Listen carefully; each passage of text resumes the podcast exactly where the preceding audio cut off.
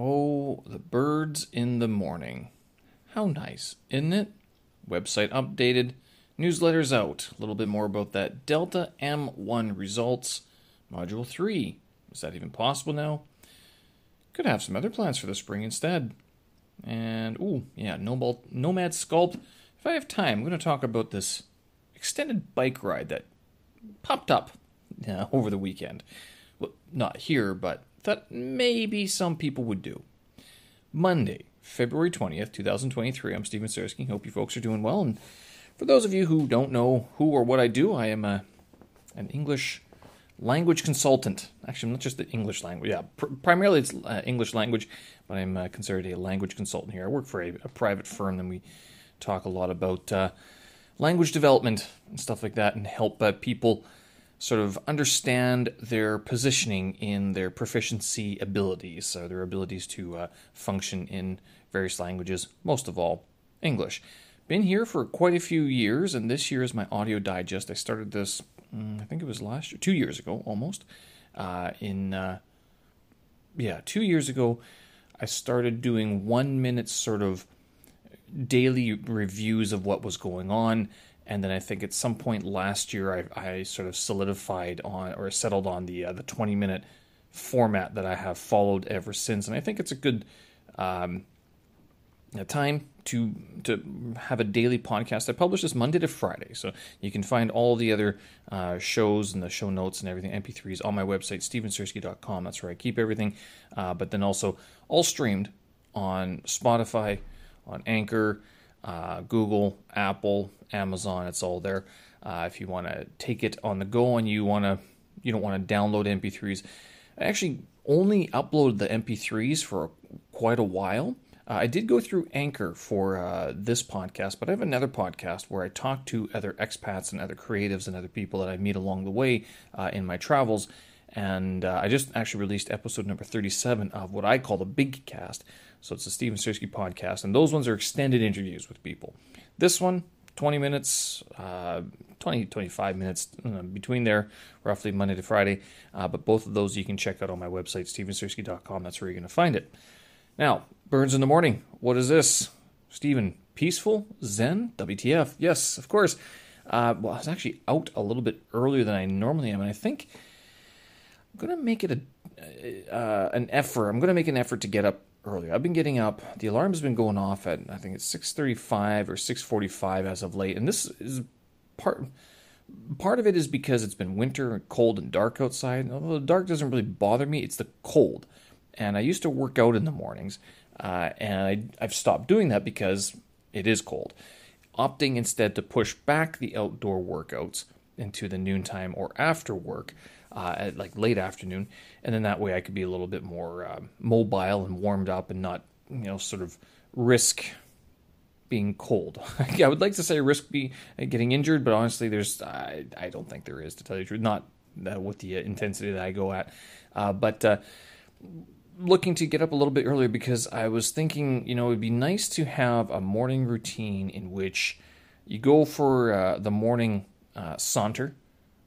At that point, I'd be reviewing my HSK 5 flashcards. That gives me about 25 to 30 minutes of flashcard review. I'll listen to some of the radio as well, and then come back, do some mobility stretching and stuff like that, especially if it's a work day. I found if I can get 10, 15, 20 minutes would be optimal. 20 minutes of stretching done before work starts, the day is that much better. It just is.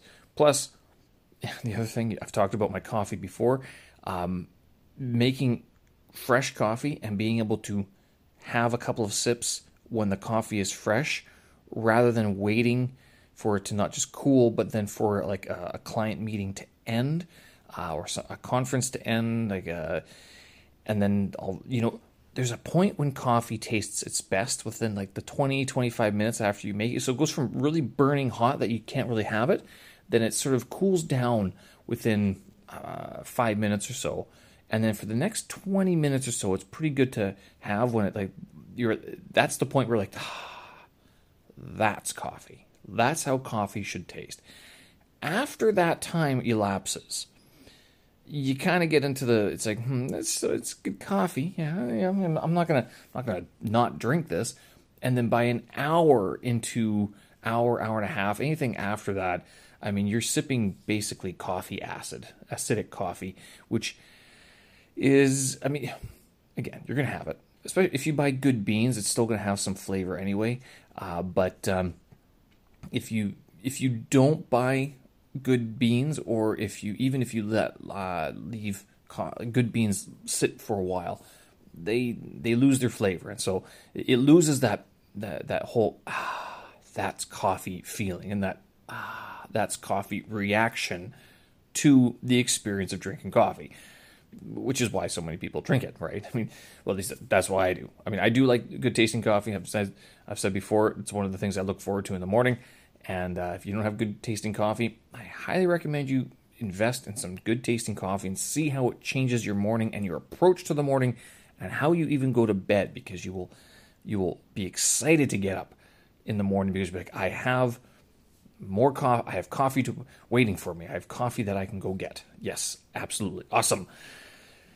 Anyway, it's worked for me before. But so you go, that little sound clip at the beginning there, those were the birds this morning. We're out there. I don't ask me which ones. There was a woodpecker in there. If you can hear that, the sporadic bang, bang, bang, bang, bang, bang, the whatever it is. Anyway, that woodpecker. I'm not sure if there's one or two of them on the compound, but they like to. He's moved over to a tree now. He's not pecking at the buildings. They sometimes peck at the buildings, and I don't understand why they do that. What kind of bird brain idea is that? Snap! But he's now pecking away at the trees, and it did actually kind of strike me. I was wondering, again, I guess I could Google this. How do birds survive the cold? Like, I complain about the cold. How do birds, they don't have really any, they're tiny. Their heat must get sapped from them very quickly. And I'm guessing they sort of also, hide away from the wind and stuff like that. It also makes me wonder how many birds die in isolation. Like, how many birds are just kind of frozen to a windowsill and just kind of stuck there, you know, and they never move because they died there and the wind doesn't hit there anyway, so there's just dead birds all over the place and all these places that we don't see, right? That's kind of the sense. That's one of the questions I have. Like, I mean, how many birds die on really cold days, I guess, is the question. Because you see them flying around, and you're going, dude, I don't even want to be outside. And I was like, my species has all sorts of heating appliances and warm jackets and stuff like that, and coffee. But your species doesn't. What? How do you survive that? Likewise, they might be, how do you survive walking on the ground when it's so cold? Oof. Rather be up in the wind or along the wind with the wind. Yes. Again, if this is your first time joining me, I do have these conversations, these thoughts that go through my mind, and I try to extrapolate them a little bit. I guess you could call these the philosophies of Steve. They're few and far between, but they do pop up every now and then. And the other thing, if it's the first time listening, you have to understand that I live on my own, and this podcast is recorded basically me staring at my wardrobe and an empty seat across from me. I don't pretend there's anybody there. I have a cell phone that I talk into.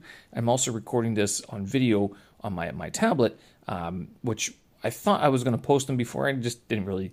I don't think it's really necessary to post them, not yet anyway. So that's it. Like, I sit in my room and I contemplate the philosophies of bird deaths.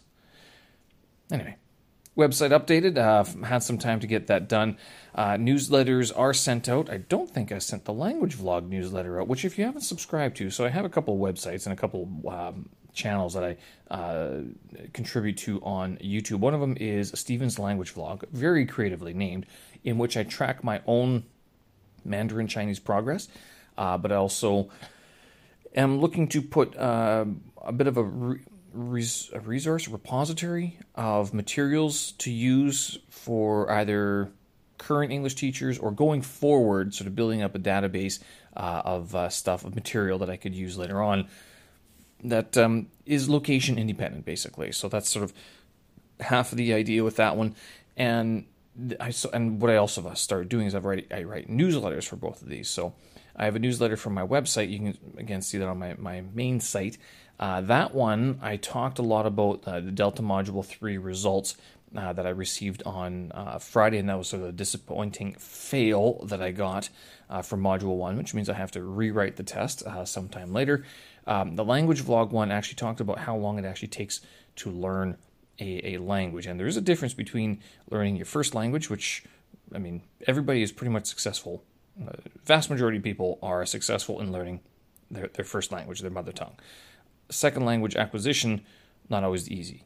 So it's not the same, a little bit different. You can be bilingual, and there's some debate about which one sort of is learned first, but it's not a big difference. If you grow up in a bilingual or even a trilingual household, but mostly like a bilingual household, you're going to know those languages far better than someone who learns them later on. But not to say that a person who grows up only speaking or knowing one language cannot learn multiple languages throughout their lives.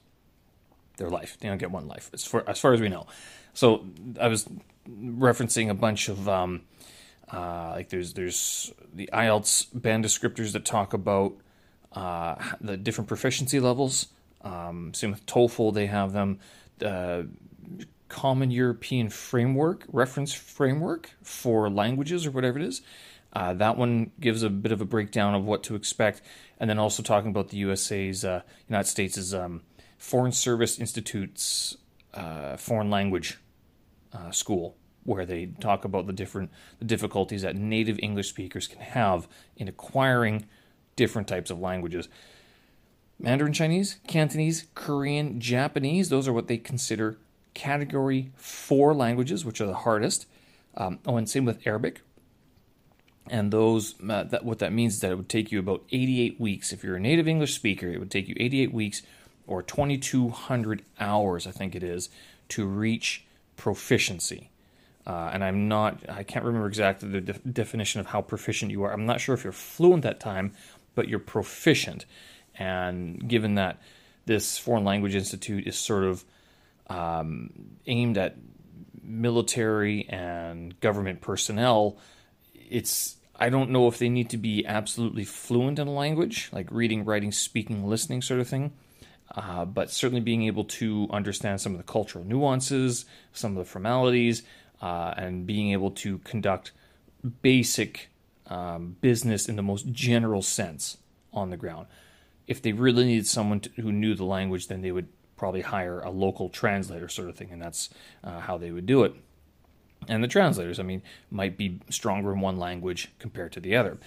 All that being said is that this newsletter was sort of I want to remind myself at how long it does take to learn a foreign language, because I meet a lot of people who kind of wonder, like, how do you break down learning a language? How do you sort of approach it, and how do you keep yourself motivated throughout? Well, one of the ways to keep motivated is to know exactly how many hours you should roughly be spending per level that you want to attain.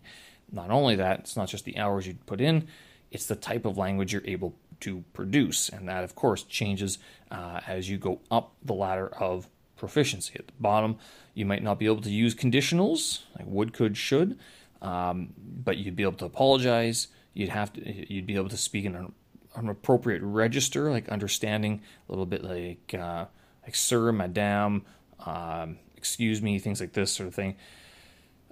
Learning that is part of the language learning process. So I took a look at that for my language learning vlog. I might turn that into a video as well. Probably be a good idea. I was also working on another video for the language vlog. I haven't uploaded it. It doesn't look like it did upload just yet. So I will get that done as well.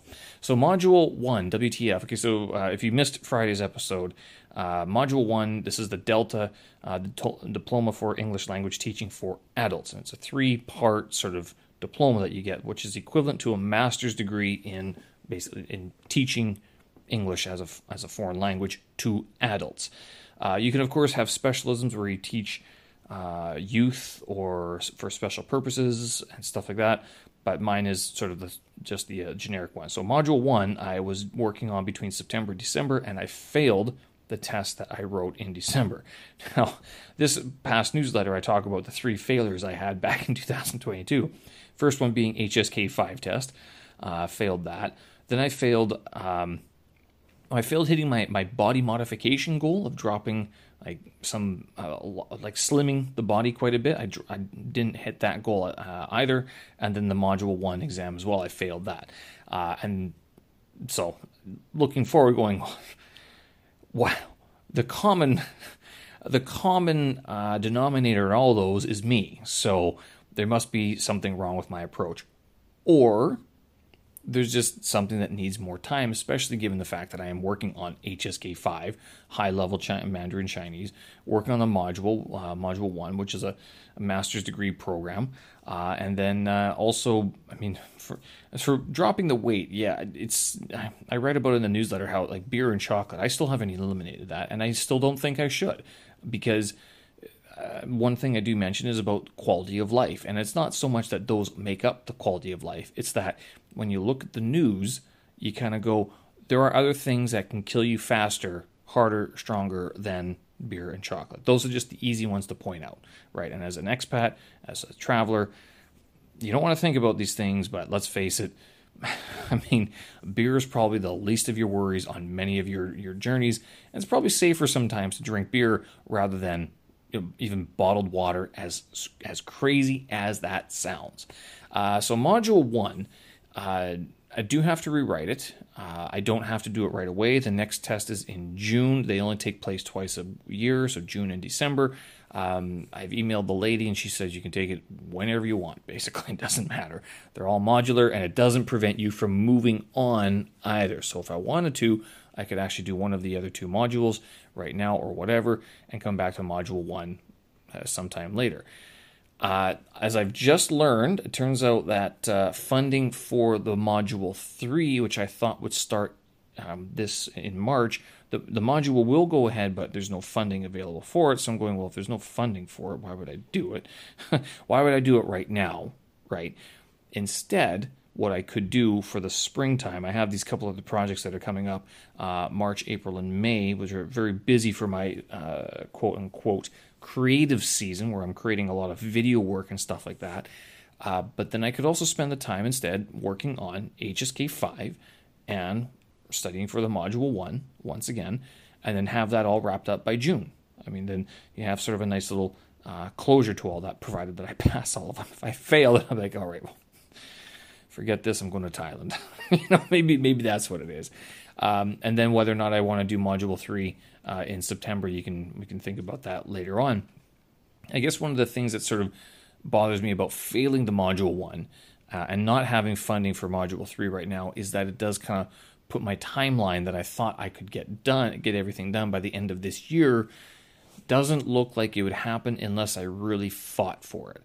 And there's something to be said about fighting for things. There's also something to be said to go with the flow and do what you're able to do. And I'm looking at this going, what would be the easiest course of action that would still move me forward? And literally, it's like signing up for that retest and working on HSK 5 to decent to better to good proficiency sort of thing, right? So that would be the easiest, because those two things I'm most familiar with. And not only that, add to both of those with no deadlines other than June. And HSK 5 doesn't have a deadline. I can sign up for the test anytime I like. Delta wouldn't be until June. With these creative projects for the next 3 months, be pretty busy for that as well. And that way I would have lots of time to work on all this stuff, right?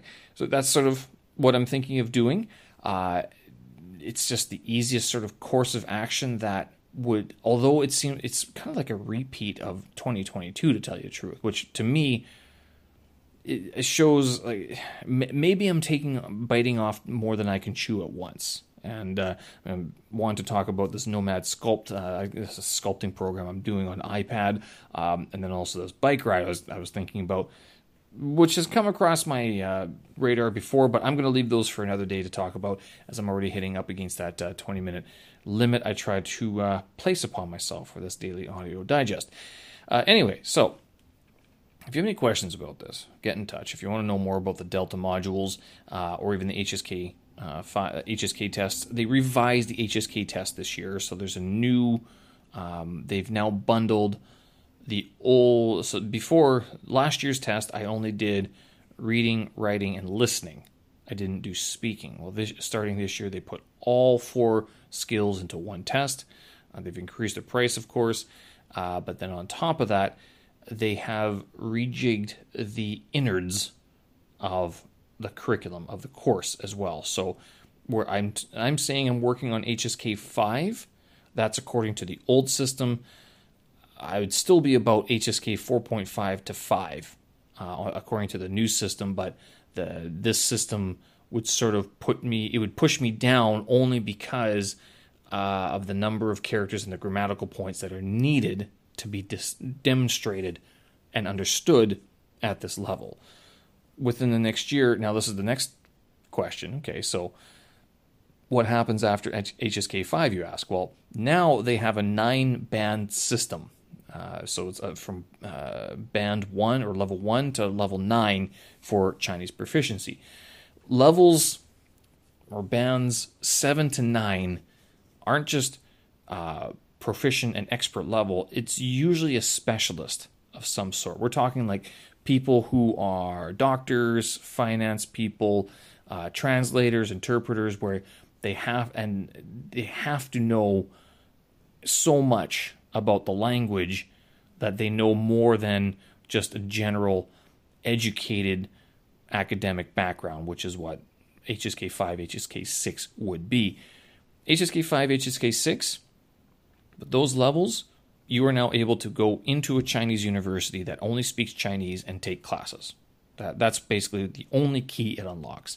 And if you do that, then you open up the idea of working for a Chinese company, if that's what you want to do. I can tell you, there aren't too many people I know studying HSK 5 or 6 who want to go work for a Chinese company at all, to tell you the truth. I don't see that. The people who are even HSK 5, HSK 6, they usually have an interest in Chinese culture, but they still usually work for a foreign company that has business in China. So, that's what I've seen. Those are the people I've met, different students. I haven't met all that many, I could say. I mean, I've been here for a few years, so I have met my share, but I work in the English teaching circles, and that circle is notorious for not being proficient in the native language. It's very much a cursory glance of, I tried, and there's just so many other things to do.